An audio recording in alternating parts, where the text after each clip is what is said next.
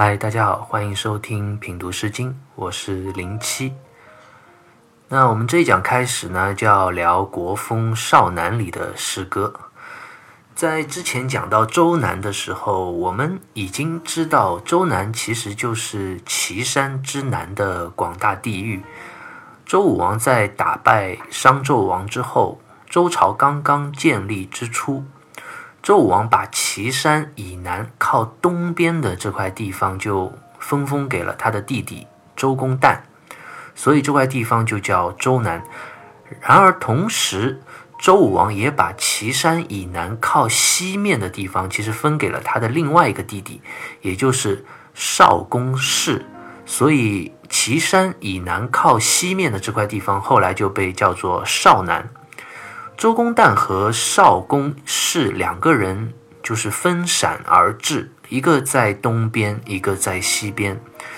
因为周朝最早发端在西面，所以周公旦在东边的治理，也就是在周南的治理，其实主要就是稳定东部新拓展的这些领地，而少公氏在西边治理的责任，那就是还是建立巩固这样一个经济的大后方，为周王朝进一步开疆扩土，解除后顾之忧。其实在《诗经》里，我们经常是把周南和少南放在一起，称之为两南。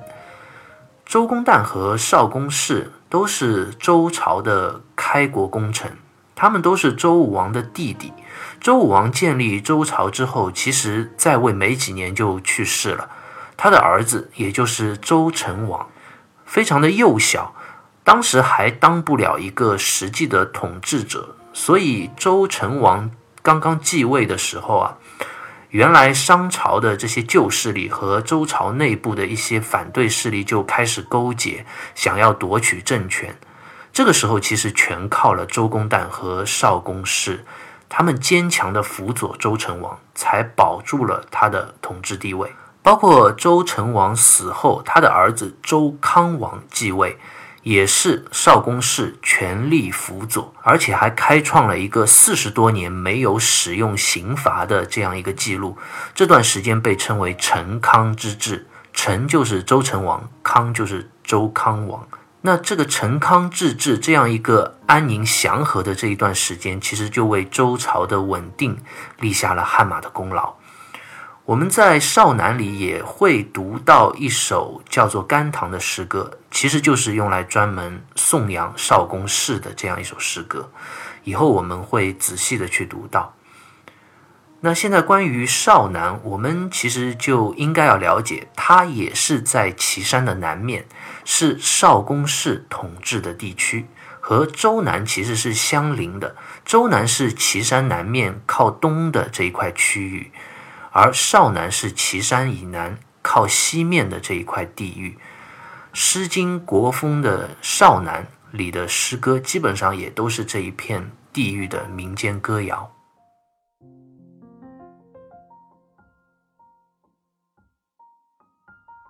好，我们现在来看少南里的第一首诗《鹊巢》。《鹊巢》这首诗内容同样也不复杂，也很容易去理解，它其实描述了一个公侯贵族的新婚盛况。我们先来完整的看一下这首诗：惟鹊有巢，惟鸠居之，之子于归，百量育之。惟鹊有巢，惟鸠方之，之子于归，百量将之。惟鹊有巢，惟鸠盈之，之子于归，百量成之。惟鹊有巢，惟鸠居之，这个惟其实是一个语气上的助词，它没有实际的含义，所以这句话如果简单来看，就是鹊有巢，鸠居之。鹊指的就是喜鹊，喜鹊其实是一种很有人缘、非常常见的鸟类。之所以说它们是有人缘，是因为它们喜欢把自己的巢穴住在人们的住所周边的这些树木上，在人类居住的地方附近去活动，所以和人之间的关系还是比较亲近的。鹊有巢讲的就是喜鹊筑巢，喜鹊它是一个非常善于筑巢的鸟类，而且它筑巢的耗时非常的长。《毛诗正解》里面就说，雀之作巢，冬至嫁之，至春乃成。也就是说，喜鹊筑巢要从冬天一直筑到春天，那么长的时间，日积月累，精耕细作，所以他们的鸟巢会筑得非常的结实精致。诗歌接下来就讲围鸠居之，也就是喜鹊筑巢完成之后，鸠就是八哥，八哥就住了进来。这其实是一个自然界比较常见的现象，鸠居鹊巢，也就是鸠这种鸟它自己是不会筑巢的，所以它会经常去占据其他鸟已经筑完的巢穴。这种类型的鸟其实还有一种非常常见的，就是杜鹃鸟。杜鹃自己也不会筑巢，而是把自己的产下的鸟蛋放在其他鸟类已经筑完的巢里，抢占别人的地方来为自己抚养后代。古人也许就是看到了这样一种自然现象，就联想到了男女的婚姻。喜鹊就好像是男方，他首先有了自己的住所，然后鸠好像就是要嫁入男方住所的这样一个新婚的女子。所以接下来就进入了正题，讲到了之子于归。之子于归我们在之前的《诗经》里已经见过很多次了，其实就是讲女子的出嫁。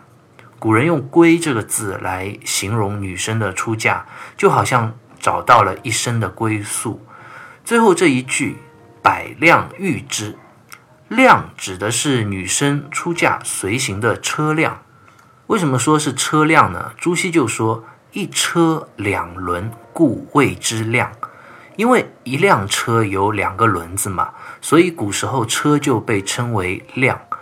御就是迎接的意思，百辆御之的百在古文里其实是一个虚数。我们知道369或者像百这样的数字在古文里都是一个数字上的虚数，不一定就是精确的100辆车，其实就是指有很多车的意思。也就是说，新婚的女子出嫁，男方这里要派出非常多的车仗去迎娶新婚的女子。这也是为什么我们一开始说鹊巢是一首描写公侯贵族新婚的诗歌，因为普通的百姓结婚根本不会有这样盛大的阵仗，只有贵族阶层才会有能力出动许多的车仗去迎亲。接下来两段其实没有大的变化，只是变化了几个字。第一段是围鹊有巢，围鸠居之，第二段改成了围鸠方之，第三段是围鸠迎之。从居到方再到迎，其实是一个用字上的层层递进的过程。居就是居住的意思，也就是新婚女子刚刚住到夫家。方其实是拥有和占有的意思，也就是女子在居住了之后，慢慢开始融入到这个家庭里，成为一员的这样一个意思。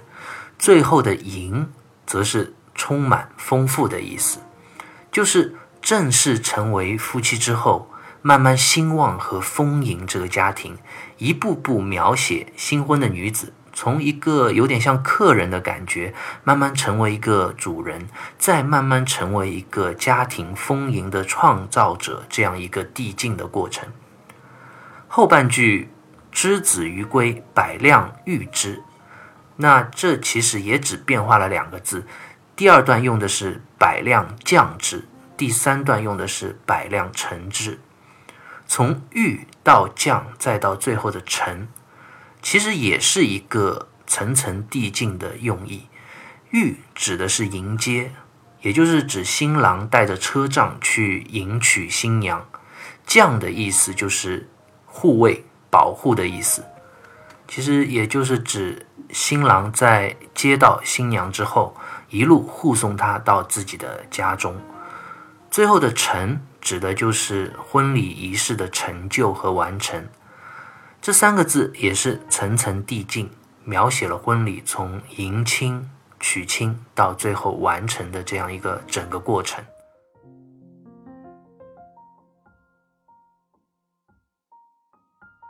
刚刚我们已经看到《鹊巢》这首诗是少男里的第一首，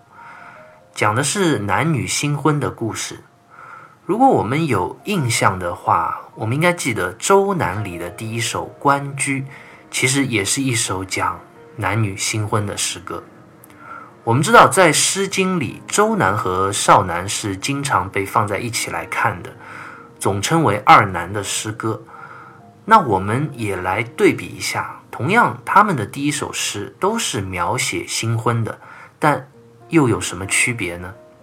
我想大家如果有印象的话，应该知道《关雎》这首诗歌最大的特点就在于它主要讲的是男女之间精神上的契合，